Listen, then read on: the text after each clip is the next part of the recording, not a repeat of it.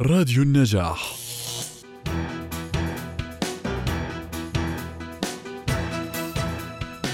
كلمات منظومة وأبيات كثيرة تحمل في طياتها الألحان والإيقاعات المختلفة وتحاور شتى أفراد المجتمع.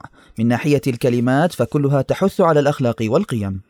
نعم عمار لم نختلف اطلاقا على كلمات هذه الأناشيد ولكن هناك اشتباهات بين الموسيقى والكلمة الإسلامية في حين أن الشباب اليوم كل منهم يفضل منشدا ما أمثال ماهر زين وسامي يوسف وحمزة نمرة والكثير منهم أيضا. ما الداعي من ربط الكلمات الإسلامية بموسيقى وإيقاعات مختلفة وكيف يمكن أن نفسرها على صعيد التحريم؟ للحديث أكثر عن الأناشيد الإسلامية والموسيقى معنا عبر الهاتف الدكتور أسامة عبد القادر دكتور الحديث في جامعة الزرقاء. أهلا بك دكتور. أهلا وسهلا فيكم يا مرحبا. حياك الله. دكتور بداية وبرأيك ما الداعي من الجمع بين الكلمات الدينية والموسيقى الصاخبة أحيانا؟ آه، طبعا داعي إنساني لأنه الإنسان يعني بيتكون من عقل وروح وقلب. نعم. فمحاولة إنه يعني التذكير بالله سبحانه وتعالى اللي هو مبدأ شرعي وذكر فإن ذكرى تنفع المؤمنين. نعم. آه، ممكن تأتي محاولة تذكير بطرق مختلفة متنوعة منها الاسلوب العقلي منها الاسلوب الروحي ومنها الاسلوب الأدبي ومنها الاسلوب الفني. فالإنسان نتيجة الصوت مع الصوت الجميل ممكن يدخل إلى قلبه من المعاني والأفكار ما يجعله يعني آه، أكثر استعدادا وأكثر تذكرا لله سبحانه وتعالى. باعتبارها أساليب متنوعة. نعم. نعم. دكتور الموسيقى الصاخبة ودخولها في في الأناشيد الإسلامية ومدى تأثيرها على على المستمعين والمتلقين؟ الآن الموسيقى يعني الصاخبه إحنا بنتكلم مثلا عن الموسيقى عموما. نعم. الموسيقى آه، لا شك إنها أنواع. مبدأ الموسيقى في خلاف بين العلماء أصلا هل هي حرام أو حلال. نعم. وأنا من يعني ال- الباحثين اللي بميل إلى إنه الموسيقى بكل أنواعها آه، مباحة ما فيها مشكلة.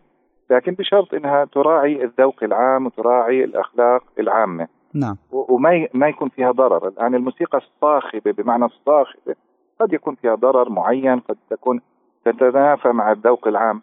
لكن مبدأ الموسيقى ووجودها مع الأغاني الإسلامية أو الأناشيد الإسلامية آه، مبدأ يعني في نظري أنا آه، مقبول جدا. آه، لا سيما إنه إحنا بنشوف إنه الأدلة الشرعية لا تتعارض مع جواز الموسيقى ومع اللي ذكرناه في البداية إنه هي أسلوب من أساليب مخاطبة الناس من أساليب وعظ الناس من أساليب التذكير كأحد الأساليب. نعم. هو مبرر دكتور الأدلة والأحاديث الموجودة في الصحيحين عن وجود مبرر أو مباحة لدخول الموسيقى واستخدامها نعم. بشكل هو الحديث أكثر عن الاستخدام الصاخب للموسيقى. الآن بالنسبة للصاخب يعني آه، هذا بيرجع للذوق العام. نعم. يعني الش- قد يكون الشيء مباح في أصله. نعم لكن آه، لا يتناسب مع الذوق العام. وبيختلف باختلاف الزمان والمكان. فإذا كان الأمر لا يليق مثلا إذا كانت الموسيقى الصاخبة في زمان معين ومكان معين لا تليق أنها تترافق مع الأناشيد الإسلامية. فالأولى اجتنابها من باب الحكمة. يعني مثلا أنا كإنسان لبس ملابس النوم جائز شرعا لكن نعم. أروح فيه على الشغل غير لائق تمام؟ فنفس الشيء. إذا كانت الموسيقى الصاخبة غير لائقة فالحكمة بتقتضي أنه نجتنبها ونبتعد عنها ونحاول نركز على الموسيقى الهادئة اللي بتستجلب القلب والعقل والروح. نعم. دكتور نلاحظ استخدام بعض المنشدين آه، لموسيقى أو ل- وإيقاعات ل- لأغاني ولكن ال- الكلمات الملتزمة والدينية. ما هو مبرر استخدام المنشدين لذلك؟ طبعا هم مبررهم نعم. آه، بالنسبة لهم آه، هو آه، شيء بيسموه آه، بين قطاع المتدينين عموما صناعة البديل. نعم. صناعة البديل.